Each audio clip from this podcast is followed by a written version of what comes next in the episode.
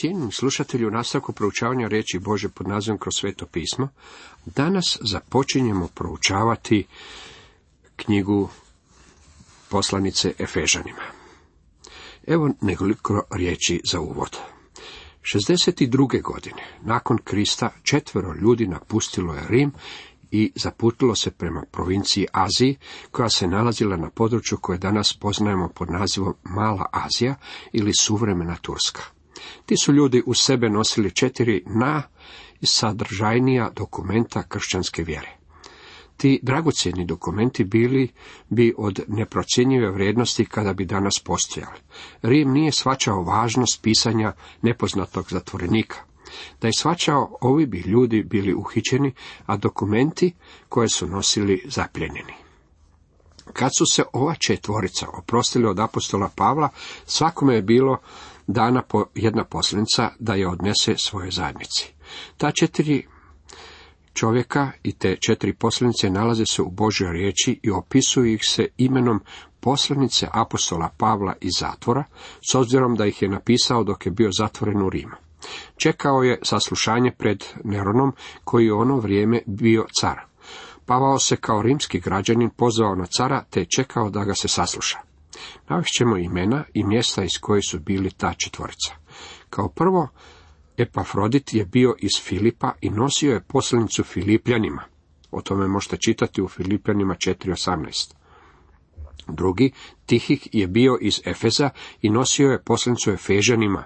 Vidite u Efežanima 6.21. Treći, Epafra je bio iz Kolosa i nosio je poslanicu Kološanima. Čitamo to u Kološanima 4.12. I četvrti, Onezim je bio odbjegli rob iz Kolosa i nosio je poslanicu Filemonu, svome gospodaru. O tome možete čitati u Filemenu 10. Ove poslanice postavljaju cjelovitu sliku Krista, crkve, kršćanskog života, te njihovu međusobnu povezanost i uzajamno funkcioniranje. Ove različite značajke predstavljaju kršćanski život u njegovom najjačem svjetlu. Efežanima predstavlja crkvu kao Kristovo tijelo. Radi se o nevidljivoj crkvi koja je Krist glava. Kološanima predstavlja Krista kao glavu tijela crkve. Veći je naglasak stavljan na Krista nego na crkvu. U poslanici Efežanima naglašeno je tijelo, a u poslanici Kološanima naglasak je stavljen na glavu. Filipljanima predstavlja kršćansko življenje sa Kristom kao pokretačem. Sve mogu kroz Krista koji me jača. Filemonu predstavlja kršćanski život na dijelu u poganskome društvu. Pavao je Filemonu, one zimovom gospodaru, a također i kršćaninu, napisao. Smatraš li me, dakle, drugom, primi ga kao mene. Ako ti je u čemu skrivio ili ti je što dužan, to meni upiši.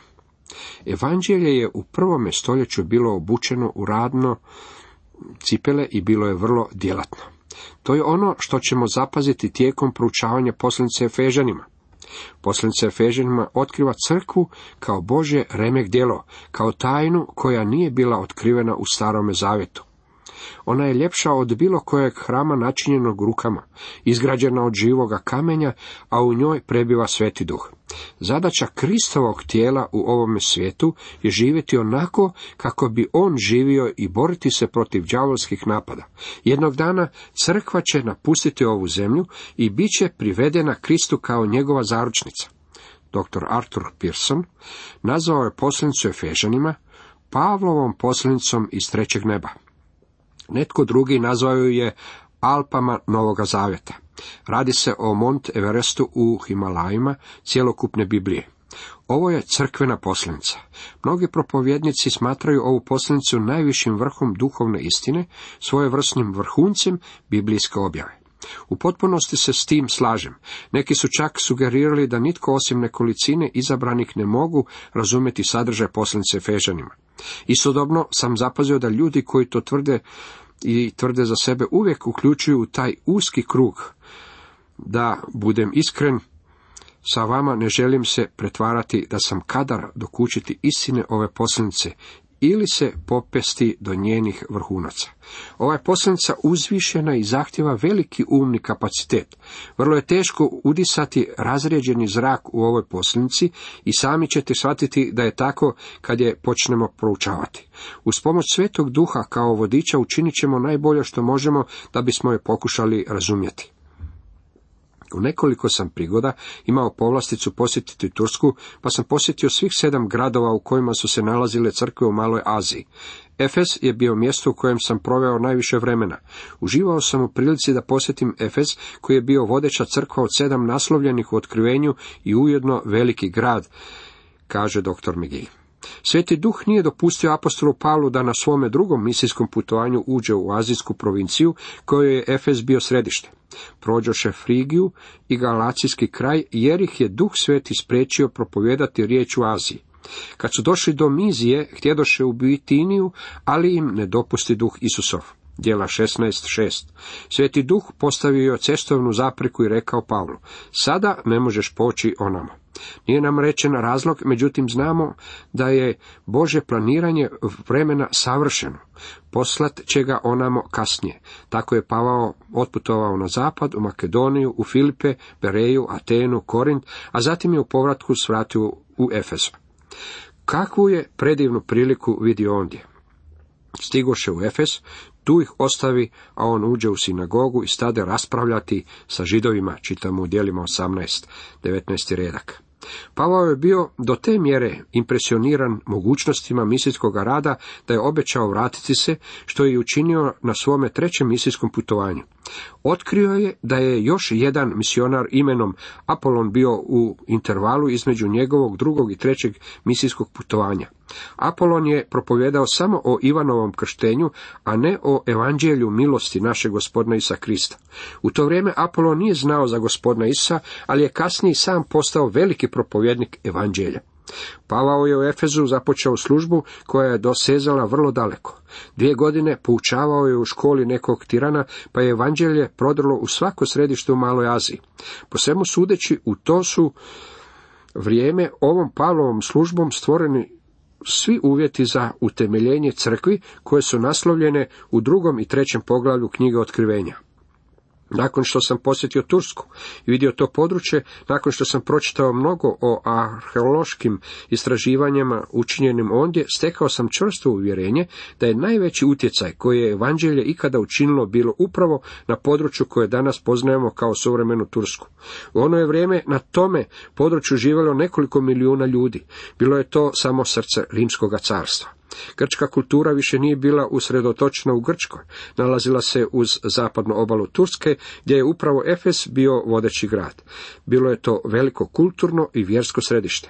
Klima je bila blaga i bilo je to predivno mjesto za posjetiti. Rimski carevi odlazili su na to područje na godišnji odmor. Tu je evanđelje ušlo na velika vrata. Efez je bio glavni grad Male Azije, a vjerojatno i glavni grad cjelokupnog istočnog dijela Rimskog carstva. Bio je to drugi grad nakon Rima. Grad su oko 2000 godina prije Krista utemeljili Hetičani. Bio je to grad kojeg danas nazivamo orientalnim gradom, sve do oko tisućite godine prije Krista, kad su onamo ušli Grci. Tamo se moglo naći mješavinu istoka i zapada. Kipling je bio u krivu u svezi Efeza. Rekao je istok je istočno, a zapad zapadno, i to dvoje nikada se neće susresti. Međutim, te dvije kulture susrele su se u Efezu. Tijekom tog dugog razdoblja od oko dve i pol tisuće godina Efez je bio jedan od velikih gradova svijeta. Nalazio se u luci koja je sada zatrpana. Više to nije lučki grad. U stvari danas je udaljen desetak kilometara od mora. U vrijeme kad je Pavao boravio ondje, mogao je dojedriti do predivnog mramornog puta. Radilo se o vrlo širokom putu, a mramor je bio dopremljen sa gore Prion. Efes i Dijanin, hram u tome gradu bili su jedno od sedam čuda drevnog svijeta. Radilo se o najvećem grčkom hramu ikada izgrađenom. Imao je dimenzije 125 puta 70 metara. Bio je četiri puta veći od Partenona, ali i vrlo sličan. Bio je izgrađen na močvari na umjetnim temeljima od kože i ugljena, tako da ga nisu pogađali potresi. Umjetnost i bogatstvo efeških građana doprinijele su u velike veličini hrama. Imao je 127 visokih lukova, od kojih su mnogi bili bogato urešeni i obojeni. Sadržavali su umjetnička djela, kao što su slike apela iz Aleksandrije. Unutar tog predivnog hrama nalazio se Dijanin kip. Nije to bila preljepa Dijana grčke mitologije. Radilo se o orijentalnoj, u stvari anatolskoj predstavi Božice plodnosti. Nije to bila Božica mjeseca, već Božica plodnosti, ružan i prostački kip sa mnogo dojki načinjen od drveta. U pozadini toga hrama dešavale su se scene najogavnijeg bluda. Trgovci i proizvođači srebrnih modela toga hrama dobro su zarađivali. Te kipove često spominju drevni pisci. Čini se da su rijetki bili stranci koji bi napuštali Efes bez takvog suverina, a taj je posao donosio nemaleni prihod svojim tvornicama. Pavao je došao u takav grad. Prvo je otišao u sinagogu i onda je tri mjeseca hrabro svjedočio. Zatim je otišao u školu nekog tirana i nastavio s istim poslom dvije godine. Tako da su svi azijski žitelji, židovi i grci, čuli riječ Božju. Bio je to vjerojatno najveći vrhunac u misijskim uspjesima apostola Pavla. Efez je smatrao svojom velikom prilikom i ostao je ondje dulje nego u bilo kojem drugom mjestu. Efez je čuo više biblijske nauke od apostola Pavla nego bilo koje drugo mjesto, a to je i razlog zbog kojeg im je mogao napisati duboke istine sadržane u ovoj poslanici. Pavao je napisao Korinčanima, u Efezu ću ostati do pedesetnice, jer vrata mi se otvoriše velika i uspješna, a protivnika mnogo. Kako je Pavlovo propovjedanje srebrnare ostavljalo bez posla, došlo je do velikog protivljenja koje je rezultiralo velikim negodovanjem i prosvjedom. Pavao je propovjedao evanđelje o živome Bogu i životu kroz Isusa Krista. Boga je na predivan način sačuvao što ga je ohrabrilo da nastavi. Pavao je uistinu volio crkvu u Efesu. Njegov posljednji sastanak sa efeškim starješinama bio je topao oproštaj. Mnogi su se vjernici obratili Kristu. Mislim da je evanđelje bilo učinkovitije na ovome području nego na bilo kojem drugom mjestu i u bilo koje drugo vrijeme povijesti svijeta. Vjerujem da je Efeška crkva bila duhovno najviša crkva. Za mene je zapanjujuća stvar što su u tome poganskome gradu živjeli ljudi koji su mogli razumjeti sadržaj ove poslanice. Pavao im je ne bi bio napisao kad je oni ne bi mogli razumjeti. Osim toga, u knjizi otkrivenja nalazimo da se Efes spominje prvi među sedam azijskih crkvi koje opisuju cjelokupno razdoblje crkve. Efes je bila crkva u svome najboljem svjetlu. Crkva na najvišem duhovnom nivou. Vi i ja danas ne možemo niti razumjeti visoki duhovni nivo koji je Boži duh proizveo u vjernicima u Efesu. Voljeli su osobu gospodina Isusa i on ih je privlačio k sebi. Mnogo sam godina bio pastor i volim propovijedati u našim crkvama. Svejedno moram priznati da smo danas jako daleko od osobe gospodina Isusa. Do te smo mjere zaokupljeni programima, crkvenim radom, crkvenim uredima i službama, da sve više i više udaljavamo se od osobe gospodina Isusa. Presudno pitanje je koliko ga volimo.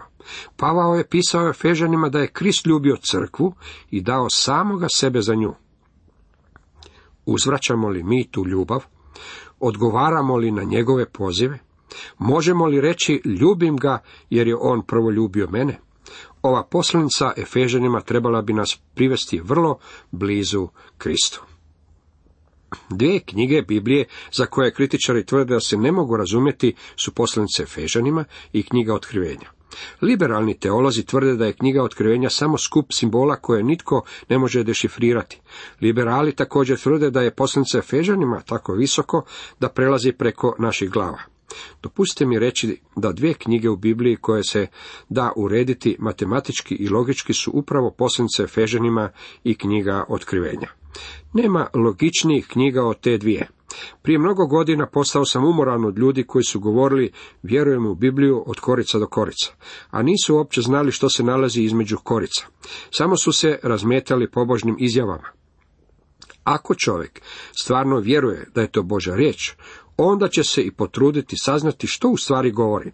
Morali bismo se riješiti lažnih metoda rada, načina učinkovitije komuniciranja biblijske poruke mladima i kako bolje organizirati crkvu, te se posvetiti onome što Božja knjiga uistinu poručuje.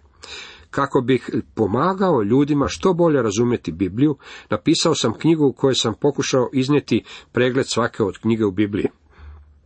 Dok sam to pisao, shvatio sam da je za poslanicu Efežanima i knjigu otkrivenja najlakše napisati pregled. Znate li zašto? Zato što su logične. Ne pretvaram se da razumijem sve što je u tim knjigama, međutim tvrdim da su logične i da se za njih lako da napisati pregled. Pavao piše logično u poslanici Efežanima, a Ivan piše logično u knjizi otkrivenja. Ivanu je bilo rečeno da zapiše ono što je vidio, ono što jest i ono što će biti. Postoji dakle jasna podjela na tri dijela. Knjiga je podijeljena na sedmine, nema boljeg pregleda od toga. Poslanica Efežanima uređena je na vrlo logičan način. Od šest poglavlja, prva tri bave se nebeskim pozivom crkve i to su doktrinalna poglavlja. Posljednja tri bave se zemaljskim ponašanjem crkve i vrlo su praktična.